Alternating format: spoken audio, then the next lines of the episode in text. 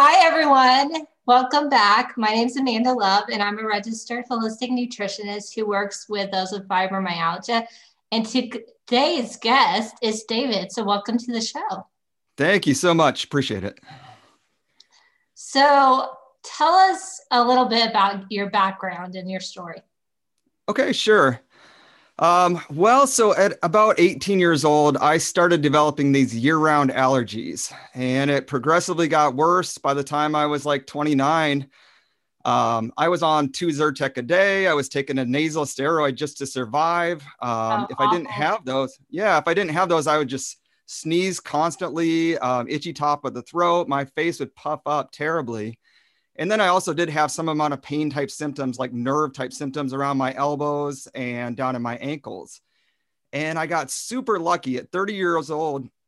I did this purification program where I cut out grains, dairy, processed foods. And my only goal was losing weight. And I came out of this 21-day deal and all of my allergy symptoms were gone. And so pretty quickly I was like, okay, so I figured out I had a gluten sensitivity. Yeah. And I'm like, okay, all right, I can handle that. Mine was pretty high. Yeah. So over the next few years, really at about 35 years old, I developed basically symptoms like I had an ulcer. So my stomach would just hurt anytime it was empty.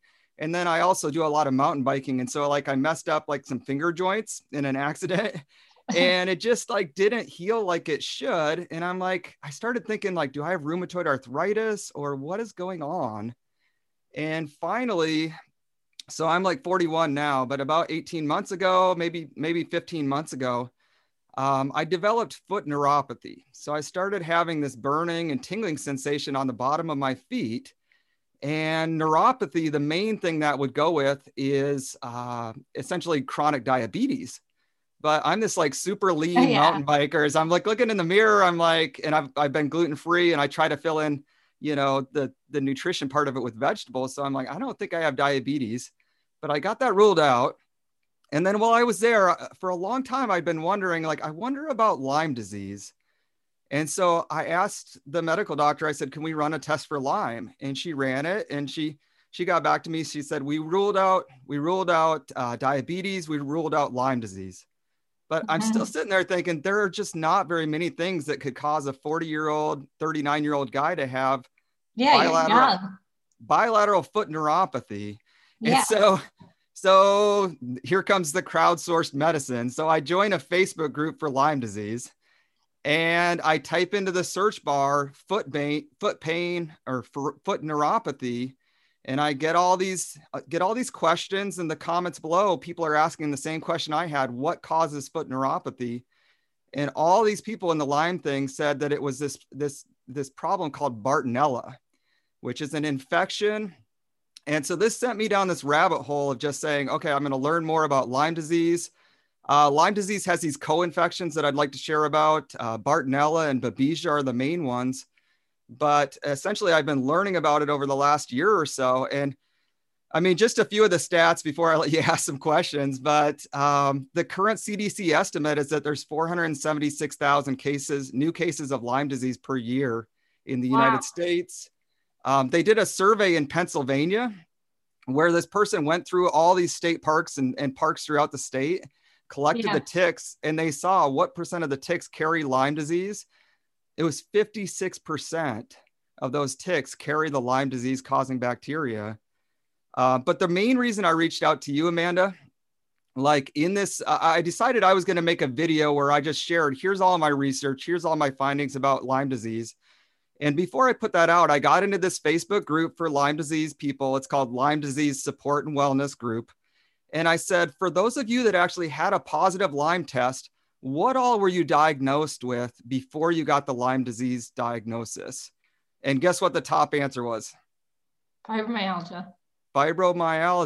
And so, you know, I'm not going to say that everybody that has fibromyalgia, it's caused by Lyme disease, but based on that survey in that group, I would say that fibromyalgia is the most common diagnosis of people who do actually have Lyme disease. And so that's where I was really excited to talk with you. Yeah. So why do you think the numbers are so high? Well, That gets into, I mean, there's an interesting backstory about why the CDC and medical doctors just do not recognize or respect like the fact that this is a major problem. But fundamentally, I mean, this is just something that started in Lyme, Connecticut. It's spread by ticks. And then the other vectors are like brown mice and deer. And so deer are the ones that would like migrate and spread it out, but it's just expanding across the country. And then when we get into these, they're considered co-infections, or some doctors will call them Lyme plus, but these other problems like Bartonella and Babesia, like Bartonella is a common problem, but it's caused primarily by, it can be caused by ticks, but it's also caused by fleas and just cat scratches, scratches by domestic pets. So it's pretty easy if you could get it pretty easily. It sounds the like. The Bartonella in particular. Yes. I mean, that's something that across the country, veterinarians in particular, it's very common that veterinarians and veterinary techs get infected with this Bartonella. Yeah. I've just recently been hearing about Lyme disease, but I don't think we hear about it. No. And I can share, I mean, I can share a little bit about the backstory about why that is. I mean, would you like to hear that now? Yeah, I would love to hear. Okay. Well, I'll try to give kind of the brief story. So Lyme disease, I'll just tell you first how Lyme disease was first found. So let's see here. 1975, this lady named Polly Murray, she was in Lyme, Connecticut, this little town of 1,500 people. And she had terrible symptoms. I mean, she would have had fibromyalgia. She had pain in these random joints. She'd have swelling in joints, terrible headaches. And like two of her kids just had these same terrible symptoms. Yeah. And she's like, what? She's like, what is wrong with us? And so eventually she starts talking to all of her friends and she finds out that there are 51 children in this town of Lyme, Connecticut, 1,500 people, but 51 of these kids in the town have been diagnosed with juvenile rheumatoid arthritis. And I mean, that's normally, nuts. Yeah, it's nuts. Normally that should not be common. Right. So she called into like a state medical authority and this guy started researching. Ultimately, I mean, they didn't know what was causing this hotspot of rheumatoid arthritis symptoms, but they found that it was caused by the ticks. So, I mean, research progressed for a little while. But where things get really, really, it's going to sound like a little bit like a conspiracy theory here, but a group, there's a group called the IDSA, Infectious Disease Society of America. And it's basically the most influential group of medical doctors when it comes to establishing guidelines and just how people should be treated with various conditions. So they got together in 2006 and put together these guidelines where they said Lyme disease is, and I guess I haven't explained fully how Lyme disease works, but so I'll back up just a little bit and explain that. So Lyme disease is caused by a spiral-shaped bacteria called Borrelia burgdorferi. And essentially this spiral-shaped bacteria is in ticks, primarily in the midgut. But when a tick gets on a person, it starts to instantly inject them with an anesthesia. And so that they don't instantly feel that sting or like, you know, push the tick off. And so they're injecting these saliva, so to speak, into the person's body. And so eventually they can send in these little slow growing spiral shaped bacteria. At that point, the Lyme disease bacteria can migrate into anywhere in the human body. So it can make it into the heart, it can make it into nerve tissue, and it can cross the blood-brain barrier. And so it can infect an actual person's brain. But some of the initial symptoms, a certain amount of people, about 25% of people will end up with this rash, which the most common color or shape of it is like a bullseye rash. But actually, more commonly, it just would look more like a spider bite or just a small rash. Then the other initial symptoms are a person would have flu-like symptoms. So they could just feel some malaise, some fatigue for a few days. But if it gets beyond that, a lot of times a person's going to have a period where they feel okay for a little while. And then just depending on what region of the body the Lyme gets into, it can cause all these different symptoms from swelling in joints to digestive issues to symptoms more like dementia or Alzheimer's.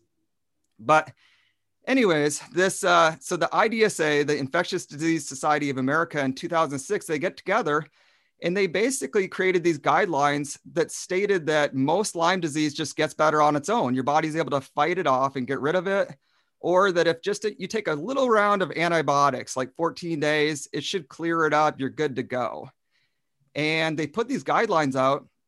Well, what happened then is that the CDC basically picked out those guidelines and made them the main guidelines. Insurance companies said any doctor who treats somebody beyond the 14 days of this antibiotic doxycycline is committing malpractice.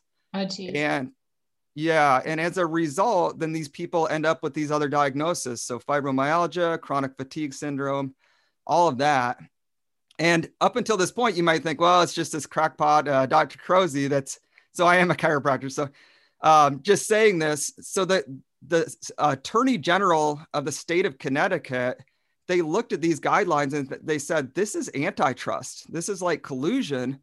And they did a deep dive into this group of medical doctors on the Infectious Disease Society of America to see what their conflicts of interest were.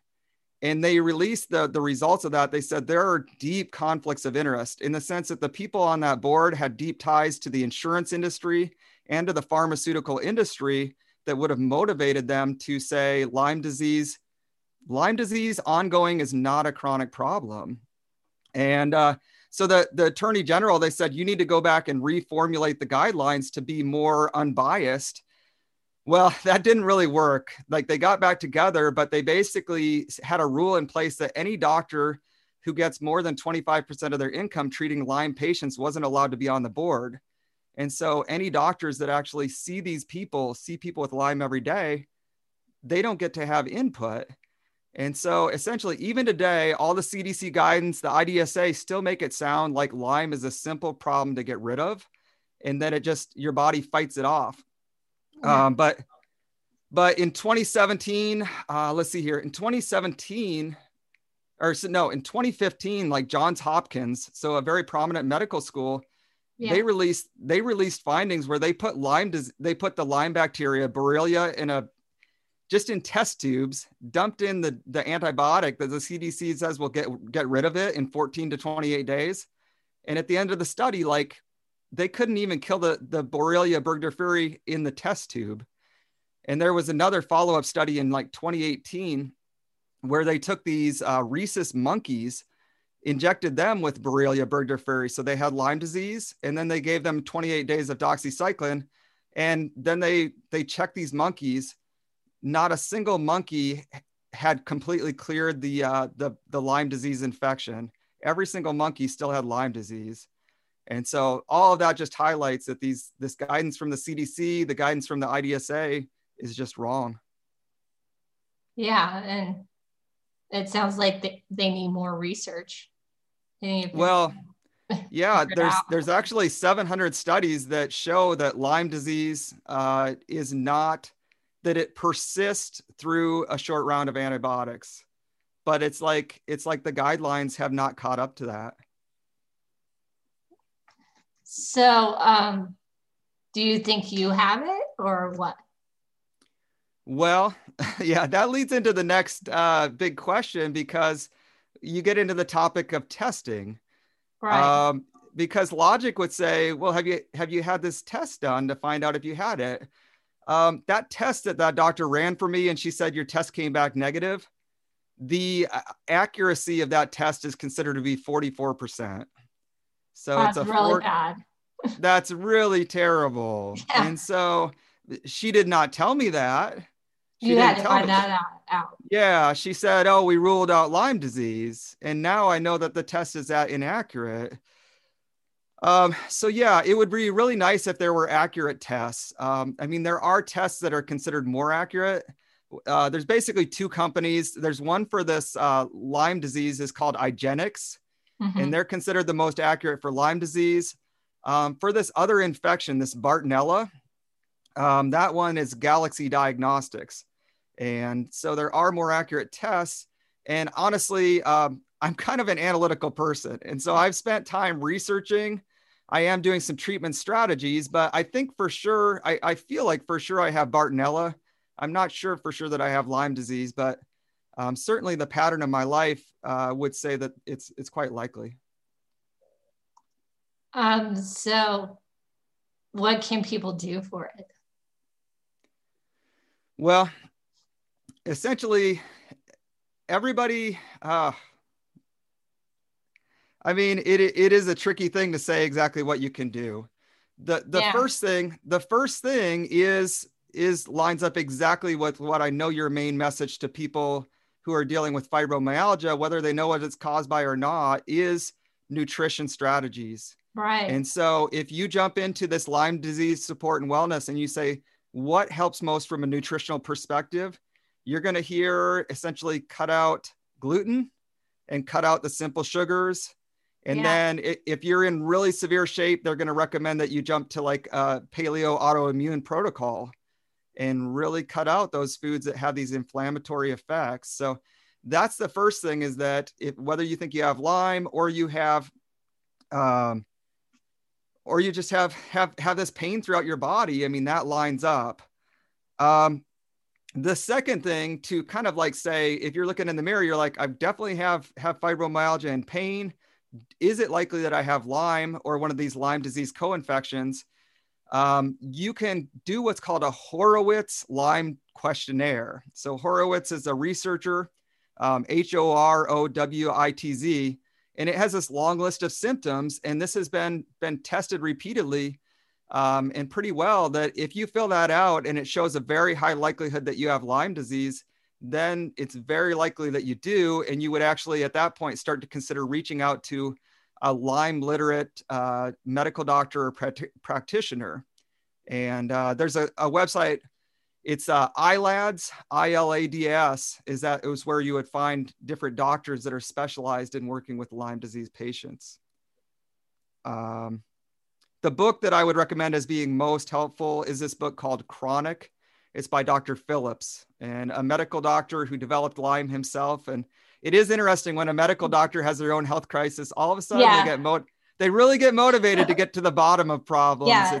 It's a story that I'm sure you've heard a lot of times on your podcast. Yeah. I've had some few guests who've had chronic fatigue syndrome and other health issues, but I think that's what motivates us to help other people. Exactly. Right. And so how's your health today? My health today is, well, I listened to one of your episodes or a Facebook Live recently. I mean, it's like 70 to 80%. So I try to keep my diet. I mean, I'm 100% gluten-free.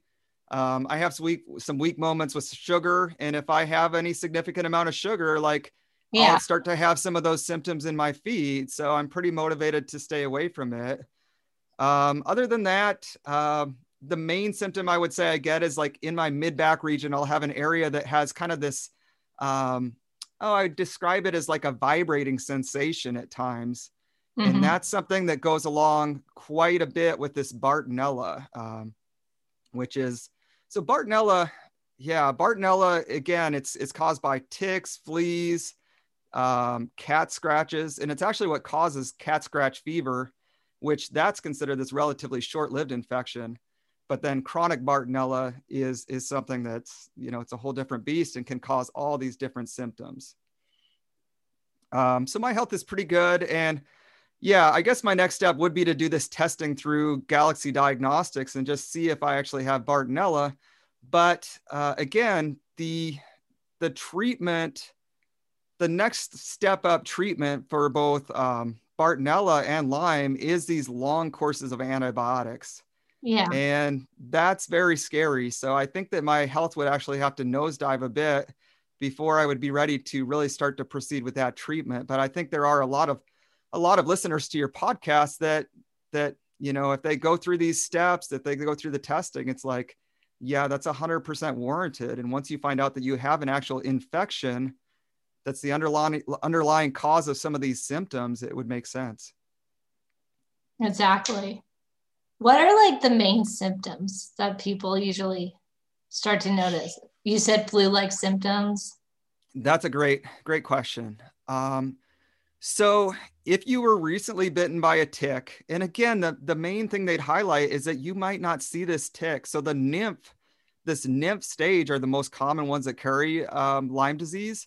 They're the size of like a period on a piece of paper. And so you might not spot it. Again, it'd be nice if there was always this big bullseye rash that tells you, yeah, I've got it. Yeah. But the estimates are that people get a rash about 25% of the time. Mm-hmm. And then the majority of those rashes don't look like bullseyes. They would just look like a little spider bite or just this little red patch that hangs around for a few days. And so, yeah, flu-like symptoms, just some fatigue, some nauseousness, kind of some of the things that would make you say like, yeah, I definitely have this, is actual joints swelling up or becoming painful. Yeah. And it would kind of move. They kind of say, okay, like, so your shoulder is hurting and it hangs around for 2 weeks. And then you're right when you're ready to go to the doctor and be like, what's wrong with my shoulder? The shoulder improves. And now you're noticing it in your hip or your knee, your knee's swelling up. Also Lyme neck, Lyme shrug. A lot of people have this pain in their neck, the base of the head, and a lot of headaches would be really common. Bell's palsy. So where half of the face, like it either goes numb or the muscles stop working and you have like your muscles, your face droops on one side. Okay. That would have a very strong association with being caused by Lyme disease. Yeah. So migraines, let me see here. So actually, so when, again, crowdsourced medicine and the power of that, in that Facebook group, Lyme Disease Support and Wellness, I asked that question. I said, for those of you who actually had a test confirm Lyme and co-infections, what other conditions were you diagnosed with before figuring out it was Lyme? The top response was fibromyalgia. Then it was anxiety, depression, and migraines. Then hypothyroid and Hashimoto's. So thyroid abnormalities. Yeah. Then rheumatoid arthritis and juvenile rheumatoid arthritis, PCOS and interstitial cystitis. So problems with the ovaries, chronic bladder inflammation and pain in your pelvis, irritable bowel and Crohn's disease, chronic fatigue syndrome, connective tissue disease. So some of these parasites, they actually attack the soft tissues. And so people that have, might get diagnosed with Ehlers-Danlos or hypermobility syndrome would be in that group. Celiac disease and food intolerances, POTS. So postural orthostatic type, I'm not going to have the rest of it, but POTS, which is basically where if a person stands up, they faint. So they have dysfunction in the automatic nerve processes in their body. POTS, then lupus, Bell's palsy, peripheral neuropathy, and then multiple sclerosis. So that's quite a list. It is quite a list. So, yeah. And I mean, the thing is there's fibromyalgia, but there's these other problems, chronic fatigue syndrome, irritable bowel syndrome, and anybody that gets diagnosed with these, I mean, you know that it's a crummy thing just in the sense that you're like, yeah, this is terrible in my life. But as a chiropractor, as a doctor myself, like I really hate symptom diagnoses. And so essentially that's like, yeah, I mean, anybody can diagnose themselves with fibromyalgia. It's kind of like you could go to a doctor and say, my head hurts. And the doctor says, you have headaches. And they're like, that'll be $120. You're like, yeah, but I told you that. And they're like, no, but I put a name on it. And so the current diagnosis of fibromyalgia, you know, it used to require a certain amount of those points being painful, but now they just say diffuse pain throughout your body for more than 3 months. Yeah. So you look normal. Yeah. So you look at all these symptoms. I don't know. For me, it's like when your body all of a sudden changes, when you're healthy one day and then you're not the next, there is a reason. And just like that Polly Murray in Lyme, Connecticut, you know, she's like, there's gotta be a reason. We have 51 kids having juvenile rheumatoid arthritis in a town with 1,500 people. There's something causing this. Yeah. And I actually, when I was diagnosed, and it's almost been 11 years, that's what they did was the trigger point test. Mm-hmm. So, yeah, but I mean, I was only 20 years old. Right. And they just put you right on the medication. Right. And so now you were, where were you living when you first started having problems? Because that might lead to a little bit of an interesting discussion. I was in Gilbert, Arizona. Gilbert, Arizona. And you grew up in California though, correct? Till I was almost 14. 14. Okay. So a lot of people would think that Lyme disease is primarily this problem in the Northeast United States. And again, if you go to the CDC website and look at the prevalence, you can see these maps and just look back at the last 20 years and see it expand. But primarily, you would see that it's in the Northeast. So Pennsylvania, New York, Massachusetts. Mm-hmm. Then there's a hotspot in Minnesota and Wisconsin are definitely the second major hotspot. But there was I mentioned that these researchers went through the woods of Pennsylvania and they collected ticks, they dissected them, and they checked what percentage of the ticks in Pennsylvania currently have Lyme disease. Yeah. And again, that was 56%. So if you travel to Pennsylvania and 2 ticks get on you, statistically, one of those is carrying Lyme disease. But what was really interesting, the state of Tennessee is not considered a hotspot at all. There's almost no cases that meet the CDC criteria. But in 2017, they did the same survey in Eastern Tennessee. So they went to a bunch of parks, they collected ticks, they dissected them. What they found was that the overall rate of infected ticks was 10%, 9.2%, I think, of the ticks had Lyme disease. But the most interesting thing is that there were these 2 parks just north of Knoxville, Tennessee. One of them had 44% of the ticks had Lyme disease, and the other park, 78% of the ticks had Lyme disease. And so the thing I would say, I don't think that any doctor in Knoxville realizes that there's this park just north of their town that 78% of the ticks are carrying Lyme disease. So I guess my main message would be that for somebody listening, if you say, well, I'm not in the Northeast, I'm not in Wisconsin, I'm not in Minnesota, you might still have some spot in your state that actually has this hot spot. Right. And no one's telling us about this. It's not in the news. No. And then once you look at the Bartonella and realize, fleas, ticks, lice, I mean, that's where that second infection really makes it like, wow, a lot of people could be dealing with these issues. Is there anything else you would like to share? Let me take a look here just briefly.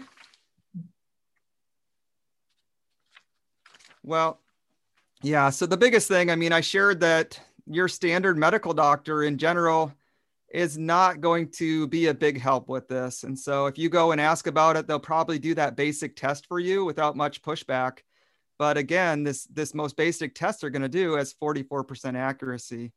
And so just like most messages that you would give people about fibromyalgia is that you have to become a researcher on your own. You need to take your health into your own hands and be assertive. That's the message here as well, is that you need to learn. So again, the top book that I would direct people toward is Chronic by Dr. Stephen Phillips. Obviously, people listening to this, they're listening to podcasts. So there are a couple really amazing podcasts. One of them is called Patient Zero, and it's put out by New Hampshire Public Radio. And this podcast, more than any other, is like, it might be the best podcast I've ever heard. And that's irregardless if somebody has Lyme disease. It's kind of this perfect mixture of education, entertainment, and it feels like a true crime podcast just because there is this controversy. Yeah. But you will learn so much by listening to that. I couldn't recommend it higher. As far as a resource podcast, this Better Health Guy podcast is really great. One other thing that I should mention just briefly is that Lyme disease and Bartonella, the experts in the field do believe that this can be passed from a mother to a child or to a baby in the womb. And so that's kind of a scary and frightening thing to share. But for some parents out there, for some kids out there, that they're just like, why have I always had these health problems?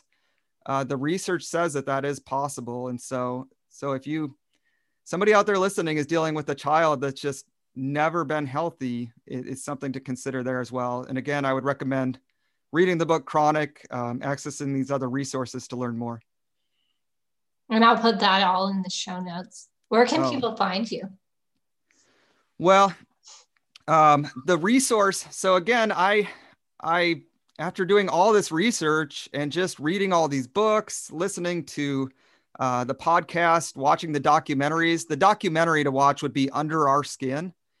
But I said, I want to create a video. I want to create the video that would have gotten me up to speed as quickly as possible on the most valuable resources. And so that resource, it's at compasschiro.com/Lyme, Lyme. That's my office name is Compass Chiropractic. So compasschiro.com/Lyme. And, or you could just look on YouTube and search David Krozy, my last name, and Lyme disease. So you'll probably find me. But that being said, like, you know, I'm not a treatment expert. I'm an analytical type person who's done a lot of learning. But like I say, I think anybody that thinks they might have this is going to have to become a researcher. So these resources should get you in the right direction as quickly as possible. But I mean, I definitely welcome people to reach out to me with questions. Thank you for all of that and all those resources. And thank you for coming on and teaching us about Lyme. Definitely. So I hope it gives some people some answers. I hope so too.